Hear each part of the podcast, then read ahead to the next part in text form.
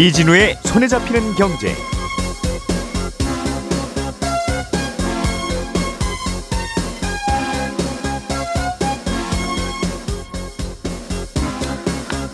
안녕하십니까 이진우입니다. 우리나라는 자동차세를 배기량을 기준으로 매기고 있는데요. 요즘 나오는 차들은 가격과 배기량이 꼭 비례하지는 않다 보니까 좀 불합리하다는 지적이 오랫동안 있었고 그래서 정부가 개편을 준비하고 있습니다. 아, 자동차세를 어떤 기준으로 부과해야 되는지 오늘은 이 얘기 먼저 좀 해보겠고요. 가상화폐는 증권으로 분류해서 규제해야 한다는 미국 법원의 판결이 나왔습니다. 가상화폐를 증권으로 분류한다는 게 어떤 의미고 증권으로 보는지 안 보는지가 왜 중요한지 오늘은 또이 얘기도 짚어보겠습니다. 우리나라 자산운용사들이 다른 회사가 만든 ETF를 그대로 베끼는 일들이 많아지면서 한국거래소가 관련 규정을 바꾸려고 한다는 소식도 챙겨 들어보겠습니다. 8월 4일 금요일 손에 잡히는 경제 바로 시작합니다. 우리가 알던 사실 그 너머를 날카롭게 들여다봅니다. 평일 아침 7시 5분 김종배의 시선 집중.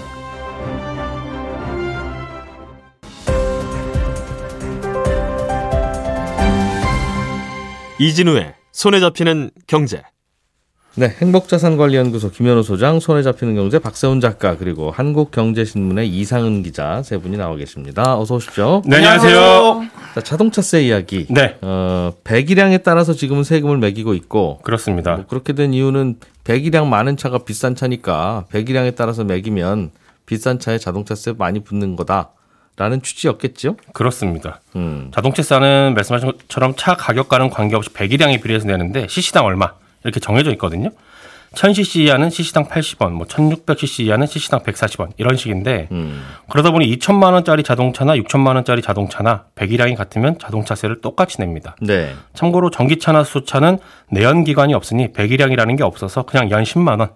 여기에 지방교육세 30% 붙여서 13만 원을 정리로 내고 있습니다. 전기차는 가격과 무관하게 동일하게 13만 원이군요. 그렇습니다. 음. 그러니 가격이 싼 자동차를 타는 사람들 입장에서는 억울할 수 있죠. 저 차는 내 차보다 두 배, 세 배 더 비싼데 왜 세금은 나랑 똑같이 내냐라는 예. 겁니다. 그래서 배기량이 아니라 자동차 가격을 기준으로 매겨야 한다는 얘기가 오래전부터 나왔었고 음. 국회에서도 꽤 여러 번 배기량이 아니라 가격을 기준으로 재산세를 아, 그 자동차세를 매기는 법 개정을 하려고 하다가 예. 매번 흐지부지 됐는데 이번에는 대통령실에서 이걸 좀 바꿔보려고 하는 겁니다. 음.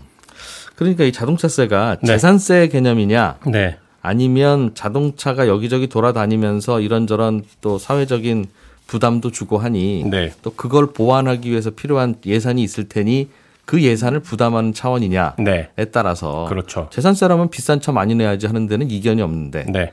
이게 자동차세의 취지가 뭐냐는 거에 따라 좀 달라질 것 같아요. 다르죠. 말씀하신 것처럼 두 가지를 두고 판단이 좀 달릴 수 있, 습니다만 예. 지금의 컨셉은 자동차가 사회적 비용을 유발한다는 이유로 부과하는 쪽이 더 가깝습니다. 음. 자동차의 배기량이 클수록 도로를 달리면서 오염물질도 더 많이 내뿜고 음. 도로도 더 파손시킬 것 같으니까 세금을 더 내라는 겁니다. 그러면 저렴한 자동차라도 배기량이 많으면 네. 더 내야 된다. 그렇죠. 부담을 많이 주니까. 그렇습니다. 그런데 또 자동차를 재산 개념으로 봐야 한다는 주장도 설득력이 있는 거는요. 같은 배기량의 자동차라고 해도요. 그 차를 영업용으로 쓰는 경우에는 자동차 세를 대폭 깎아주거든요. 음. 아, 이분은 먹고 사느라고 어, 배기량이 큰 차를 타고 다니는 거니까 또 부자는 아니시구나라고 보고 깎아주는 겁니다. 예. 근데 배기량이 같은데 영업용이라고 해서 오염물질을 덜 내뿜고 도로를 덜 파손시키는 않을 거 아니- 아니 겠습니까? 음. 그러니까 지금의 이 자동차세라는 건 재산세와 사회적 비용 두 가지가 다 들어가 있는 그런 개념으로 봐야 되는 것 같다. 음, 섞여 있는 거라서. 그렇습니다. 음, 그러니까 계속 논란이 있군요. 계속 그래서 논란이 나오죠. 사회적 비용을 유발한다는 개념이라면 1년 동안 주행거리 계산해서 매겨야 될 텐데. 그렇습니다. 근데 또 1년간 운행을 안 하더라도 자동차세는 내게끔 되어 있거든요. 그러니까 그렇게 따지면 또 재산세 개념이고. 그렇습니다. 그럼 정부는 어떻게 바꾸겠다는 거예요? 일단 아직 정해진 거는 없습니다만 바꾼다면 아마도 가격을 기준으로 매기는 쪽으로 가지 않을까라는 전망들은 나옵니다. 근데 이걸 고치려면요 일단 세법을 완전히 바꿔야 되는데 사실 이 문제가 오래전에 헌법재판소까지 올라갔던 적이 있었어요. 아, 네. 그래요? 이 예. 자동차세를 어- 뭘 기준으로 매기느냐를 가지고 그렇습니다. 헌재가 판결을 한? 판결을 했습니다. 근데 당시에 어. 헌재는 지금의 방식 그러니까 배기량을 기준으로 재산, 아, 자동차세를 매기는 건 문제가 없다. 이렇게 결론을 내렸거든요. 음. 그래서 헌재의 그 결론을 피할 수 있는 방향으로 세법 개정이 돼야 되는 거고요. 또 하나 한미 FTA도 성경을 써야 됩니다. FTA는 우리가 수출한 물건이 상대방 국가에서 처벌 차별받지 않아야 한다. 라는 게 서로 간의 약속인데 예. 혹시라도 한국 너희가 기준을 바꿔서 미국 차가 조금이라도 불리해지면 이건 반칙이다. 라고 미국에서 시비를 걸 수도 있거든요. 요걸 바꿨을 때. 바꿨을 땐 대체로는 수입차가 아주 저렴하지는 않으니까 네. 수입차들이 좀 더 더 불리해질 수는 있겠는데 그렇죠. 그럼 미국은 자동차세 어떻게 걷고 있는지 한번 알아보면 나중에 말싸움 할 일이 있으면 네.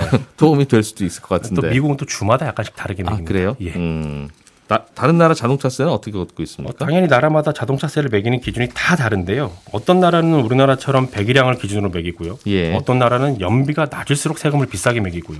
또 어떤 나라는 이산화 배출량이 많을수록 비싸게 매깁니다. 이산화탄소 배출량 기준으로 그렇습니다. 그 말은 어떤 나라가 자동차세를 뭘 기준으로 어떻게 부과하고 있느냐라는 음. 게 어떻게 보면 그 나라의 자동차 정책 방향이기도 합니다. 음, 그 설명해 주신 사례 중에는 그, 금액 기준으로 매기는 나라는 적은가 봐요. 그리 많지는 않습니다. 음, 그렇다면 전반적으로 자동차세라고 하는 건 세계적으로는 네. 자동차가 여기저기 돌아다니면서 어, 끼치는 사회적인 부담에 대한 어, 보상이다, 그렇습니다. 대상이다라는 개념인가 봐요. 그 개념인데 왜냐하면 자동차 살때 취득세라는 세금을 한번 또 내기 때문에 음. 네. 이걸 만약에 재산으로 보고 재산세 개념으로 걷게 되면 음. 이중과세다라는 얘기도 있거든요. 근데 집은 그렇잖아요. 취득세 내고 보유세 내고 그렇습니다. 지금 또 평형에 따라 다르게 내진 않거든요. 그러네요. 또 그렇게 네. 생각하니까. 그래서 그 논란이 재산세 있고, 개념이고 네. 그래서 아직 결론이 안 나고 있는 겁니다. 집이 여기저기 돌아다니면서 피해를 주지는 않으니까. 예, 알겠습니다. 예, 이거 간단한 문제 같은데 고민할 게 좀 있네요. 그렇습니다. 예. 이상은 기자가 준비해 오신 소식. 네. 미국 법원이 가상화폐를 증권으로 봐야 된다. 이런 판결을 내렸다는 건데 이게 무슨 말이에요? 증권으로 보든 안 보든 이게 큰 의미가 있었나 봐요, 이게. 네, 있습니다. 그, 그동안에는 가상화폐하고 관련한 여러 가지 뭐 사건, 사고나 범죄 같은 게 있어도 가상화폐가 증권이냐 아니냐 그 논란에서 만약에 이게 증권이 아니다 이렇게 판명이 되면 관련자들을 그걸 기소하고 또 처- 처벌하는데 근거가 없기 때문에 어려움이 좀 있었습니다. 증권을 발행하고 판매하고 유통하는 과정을 규율하는 법은 있지만 증권이 아닌 다른 뭔가를 파는 것은 별다른 규제가 없었기 때문인데요. 아, 그런데 이제부터는 법원이 증권으로 봐야 한다는 그런 결론을 내렸다고 하면 음. 앞으로는 그걸 근거로 처벌한다 그런 의미가 되겠습니다. 아, 뭘 대중을 상대로 사고 팔고 거래하고 하는 거가 네, 증권이라면 절차를 밟아야 될 게 많고 그렇죠. 규제받을 네. 것도 많고 네, 그러나 그냥 돌멩이 사고 파는 거야 그냥 당신들이 자유롭게 하는 거지 그렇죠. 정부가 뭐라고 할 건 아니다. 그걸 얼마나 비싸게 사고 팔든 말든. 맞습니다. 음, 네. 그런데 증권이라고 본 거군요. 정부가 네, 규제도 해야 되고 법도 지켰는지 봐야 되고 하는. 그렇죠. 어, 증권인지 아닌지를 그럼 이걸 어떻게 결정을 한 거예요? 글쎄, 그 증권이란 무엇인가를 생각하려면 예. 증권이 아닌 것은 그럼 무엇인가를 생각해 보면 조금 그 배- 어, 대조해서 보기가 쉬울 것 같은데요. 예. 쌀이나 우리가 금이나 원유 같은 거를 투자할 때는 그런 것은 증권이 아니고 상품이라고 부릅니다. 상품, 뭐 커머디티 이런 표현 많이 쓰는데요. 네. 이런 거의 특징은 원래부터 뭔가 쓸모가 있는 거예요. 쌀은 먹는 거고 음. 기름은 자동차에 넣고 그런 쓸모가 있는 것을 거래할 때 그런 것은 상품에 투자한다고 합니다. 예. 반면에 증권에 투자할 때는 그 증권이라는 것은 본질적으로는 계약이 담겨 있는 종이 한 장, 한 장입니다. 음, 증권 자체로는 뭘 할 수 있는 게 아니고. 그렇죠. 그 음. 종이를 우리가 뭐 먹을 수도 있는 것도 아니고 뭐 쓸 수도 없잖아요. 예. 다만 그 종이를 나눠준 쪽이 어떤 노력을 하면 내가 그거에 대한 이익을 나눠 가질 수 있는 그런 권리를 가지고 있는 거예요. 회사에 상장된 주식을 사면 그 회사 직원이나 경영진이 일을 열심히 하면 내가 가진 주식 가격도 같이 올라가는 식으로. 일을 게을리하면 가치가 떨어지고. 그렇죠. 회사가 망하면 돈 못 받고 이런 식으로. 음. 그러니까 남의 노력이나 행동에 의해서 가치가 발생하는 것을 나눠 갖는 게 증권이고 네. 그러니까 증권 투자를 할 때에는 남이 잘하기를 기대하는 것이 기본적인 속성입니다. 음, 증권이라는 게 그런 개념이군요. 그렇죠. 예. 그래서 증권 투자를 할 때는 아까 말씀하신 대로 투자자를 모을 때 굉장히 여러 가지 규제가 많습니다. 감시도 많고. 음. 왜냐하면 증권 그 주식을 발행해서 투자자를 모을 때는 그 회사 상황은 어떤지 또 투자 과정의 위험성은 뭔지 다 음. 공시를 하고 진행 내용을 다 투명하게 공개를 해야 되고 음. 그런 규제 당국의 허가를 받아야 되는 것들이 많이 있는데 왜냐면 그냥 종이 조각 하나니까. 그렇죠. 어, 그 내용에 대해서 자세하고 정확하게 정직하게 밝혀야 된다. 그럴 의무를 부과한 거죠. 음, 원유는 딱 보면 원유니까 이건 뭐 정직하게 이게 원유인지 아닌지를 굳이 뭐 그 목놓아 외칠 필요 없는데. 네. 음. 그뭐 그거는 이제 여러분들이 알아서 하는 거죠. 그것도 사실은 미국에서는 이제 상품 거래소라는 게 있어서 아주 뭐, 뭐 규제가 없다고까지 할 수는 없지만 음. 그런 규제는 굉장히 얇은 규제인데 예. 증권일 때는 그 규제가 굉장히 빡셉니다. 아, 그렇군요. 굉장히 서로 다른 큰 어, 규제 수준의 차이가 있습니다. 음, 안 그러면 거짓말하고 사람들 돈을 모아서 가져고 돌아 달아나 버릴 수도 있으니까. 그렇죠. 그런 음. 피해를 방지하기 위한 여러 가지 규제가 계속 시간이 지나면서 쌓여온 거죠. 그런데 이번에 가상화폐와 코인은 네. 이게 증권이다라고 본 거예요, 그럼. 그런 거죠. 예. 왜 그렇게 받는가를 보면 어디 뭔가 무슨 뭐 그게 무슨 코인이라서 그런 기술적인 내용은 보지 않았어요. 이번 이번에 미국 법원이 본 것은 그 상품이 판매되는 과정에서 전달된 메시지를 봤는데요. 음. 그게 아주 전형적으로 증권을 팔 때 했던 그런 내용이라는 게 법원의 판단입니다. 그러니까 파는 사람도 사는 사람도 서로 증권을 거래했다고 생각했을 거다 이렇게 법원은 본 어, 건데요. 딱 보면 증권이지 뭐 뭘 고민할 게 있냐? 네. 어, 보- 왜- 이게 왜 그런가를 보면 이, 이 사건이 우리가 아는 사건이에요. 작년 초에 테라하고 루나, 루나라고 하는 코인 가격이 폭락한 사태를 기억하시는 분들이 많을 텐데요. 예. 이번에 다투고 있는 게 바로 그겁니다.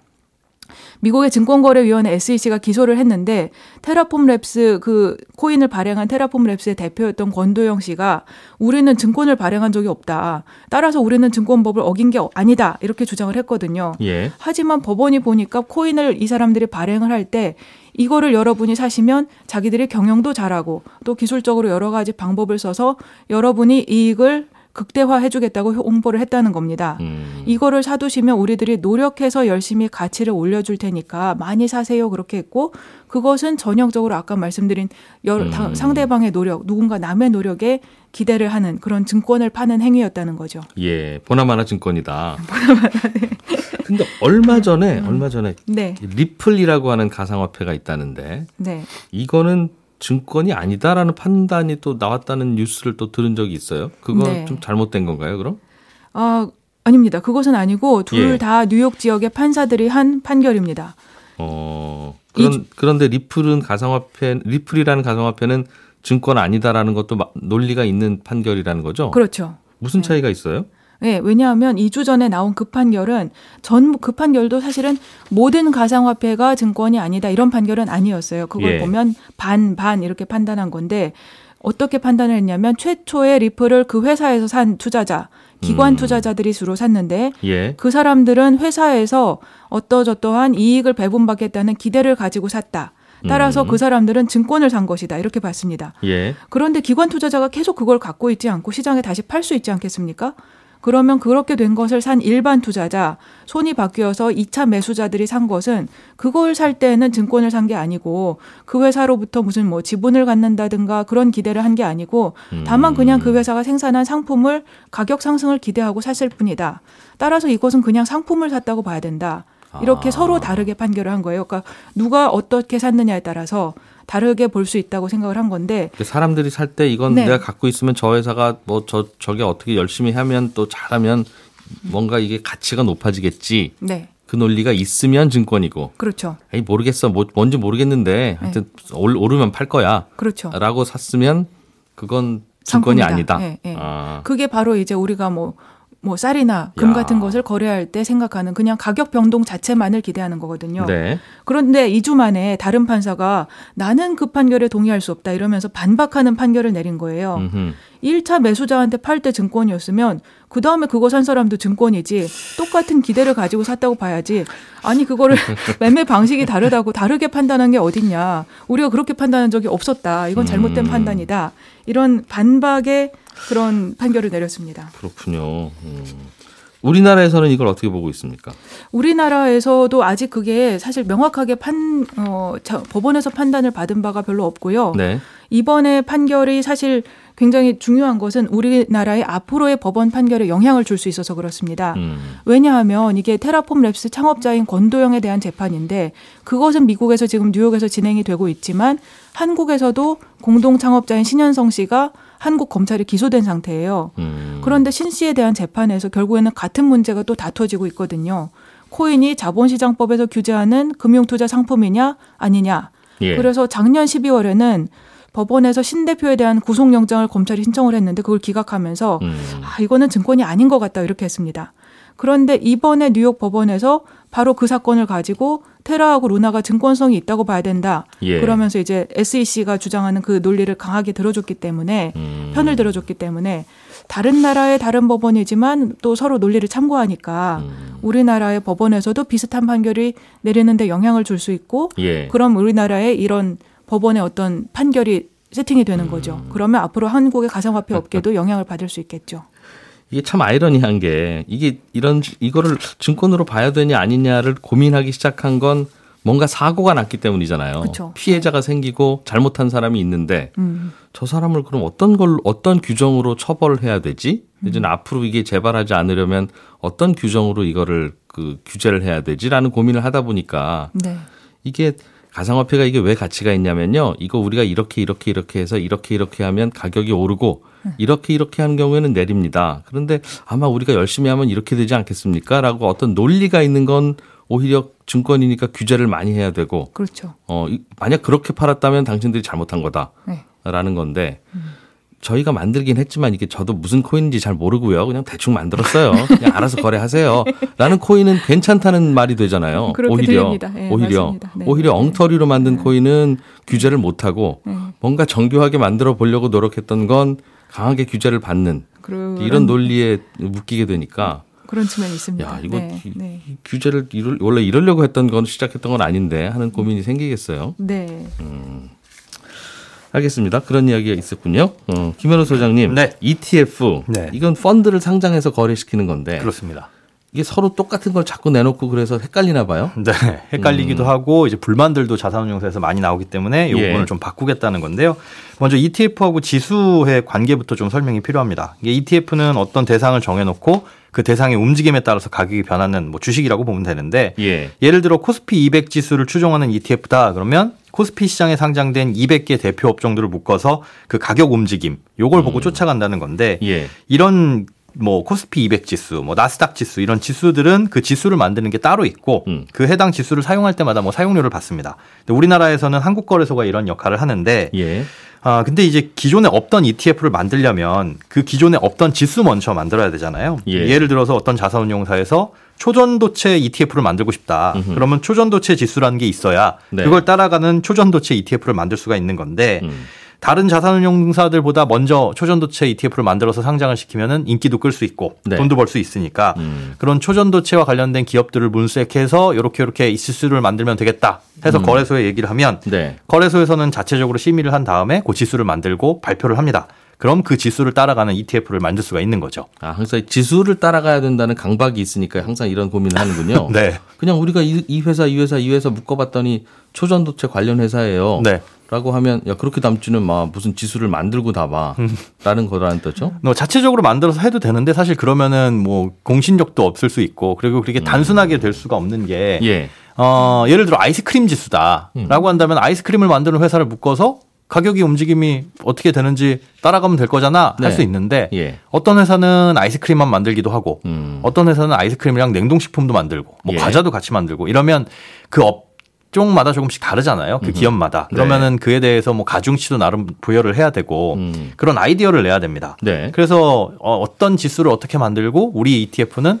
그렇게 그 아이스크림과 관련된 수익이 얼마나 나는지 이걸 따라가는 걸 음. 고민을 해서 만드는데 구성 종목을 그렇죠. 예. 그런 것들을 열심히 고민해서 KRX 한국거래소에다 대고 만들어 달라고 했더니 예. 열심히 만들어서 발표가 됩니다. 예. 그래서 상장을 시켜놨더니 다른 자산운용사에서 이렇게 보고 있다가 우리도 저거 따라가는 거 만들어야지. 그렇습니다. 아. 반응이 좋으면 아무런 고민 없이 그냥 컨닝을 하는 거죠. 음. 자, 이제 초저조트 ETF라고 하면서 내놓는데 알겠어요. 대형 자산운용사가 그런 걸 내놓으면 예, 시장을 독식할 수 있기 때문에 문제가 될 수가 있는 그러니까. 길 없을 때 우리가 열심히 해서 잡초도 뽑고 길 냈더니 그렇죠. 뒤에서 쪼르르 따라오는 게 얄밉다. 얄밉죠. 그래서 못 따라오게 할 거예요. 앞으로는 어떻게 한대요? 그렇게 바꾸려고 지금 거래소는 준비 중입니다. 그러니까 아, 특정한 아이디어를 내고 독창적인 ETF를 만들었다. 예. 그런 자산운용사에 대해서는 그 지수를 일정 기간 독점적으로 사용할 수 있도록. 그러니까 음. 아, 지금도 그런 배타적 사용권이 허용은 되고 있거든요. 그런데 그걸 실제로 부여한 예는 한 번밖에는 없었습니다. 네. 아, 그런데 이걸 좀 예, 다양화하고 그 기준을 명확하게 해가지고 특허처럼 그렇습니다. 어떤 기간 동안에는 요 지수 처음으로 처음으로 길렌 자산운용사가 네. 독점적으로 할 수 있게. 네, 뭐 예를 들면 6개월 동안은 요 자산운용사만 이 ETF를 써라라는 식으로 만들어놔서 네. 아, 우선 사용권을 주게 되면 아무래도 그런 독창적인 ETF들이 예, 많이 나오지 않을까 그렇게 기대를 하고 있습니다. 또 그런 일이 있군요. 예. 자, 박세훈 작가, 이상은 기자, 김현우 소장 수고하셨고요. 광고 잠깐 듣고 친절한 경제로 이어갑니다.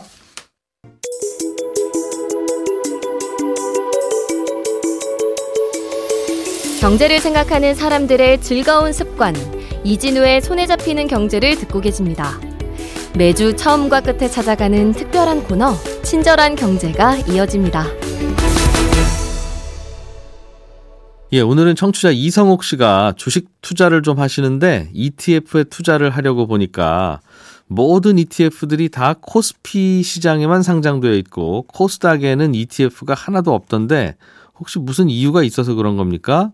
그리고 ETF의 이름 앞에 뭐 타이거, 코덱스 이렇게 붙은 건 그냥 그 ETF를 만든 운용사가 붙인 상표라고 하던데 왜 그 두 개밖에 없나요? 다른 운용사들은 왜 ETF 안 만듭니까? 이런 질문을 주셨습니다.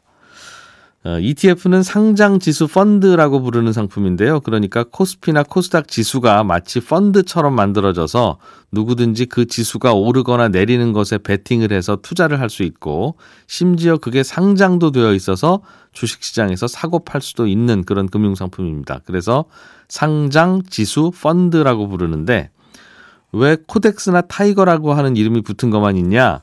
코덱스는 삼성자산운용, 타이거는 미래에셋 자산운용이 만든 ETF인데 실제로는 그런 브랜드만 있는 건 아니고요. 아직 좀 덜 유명해서 그렇지 에이스나 하나로 이런 브랜드가 붙은 ETF들도 많습니다.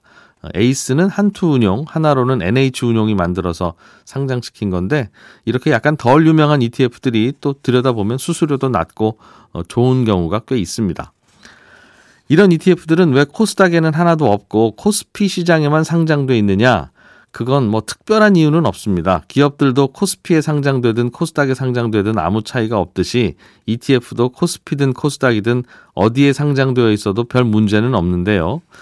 제가 좀 알아보니까 애초에 ETF라고 하는 금융상품이 처음 만들어지고 상장될 때 그 업무를 코스피 시장 담당자가 그 업무를 맡기 시작해서 지금도 코스피 시장에서 그 업무를 하고 있답니다. 어, 주식시장은 우리가 보기에는 코스피나 코스닥이나 다 그냥 같은 주식시장 같지만 그 관리하는 조직은 코스피와 코스닥이 구분되어 있거든요. 그런데 ETF는 어쩌다 보니까 코스피 시장에서 그 업무를 하기 시작해서 지금까지 계속 코스피 시장에서만 상장이 되고 있습니다. 특별한 다른 이유는 없고요. 이런 걸 경로 의존성이라고 하죠. 왜 아파트 면적은 몇 제곱미터다 이렇게 말하지 않고 다들 이야기할 때는 몇 평이라고 이야기하냐 하면 뭐 특별한 이유는 없지만 다들 그렇게 하다 보니까 그렇게 된 거다라고 설명할 수밖에 없는데 ETF도 어, 마찬가지입니다. 질문 보내주신 청취자 이성옥 씨께 저희가 준비한 상품 보내드리겠습니다.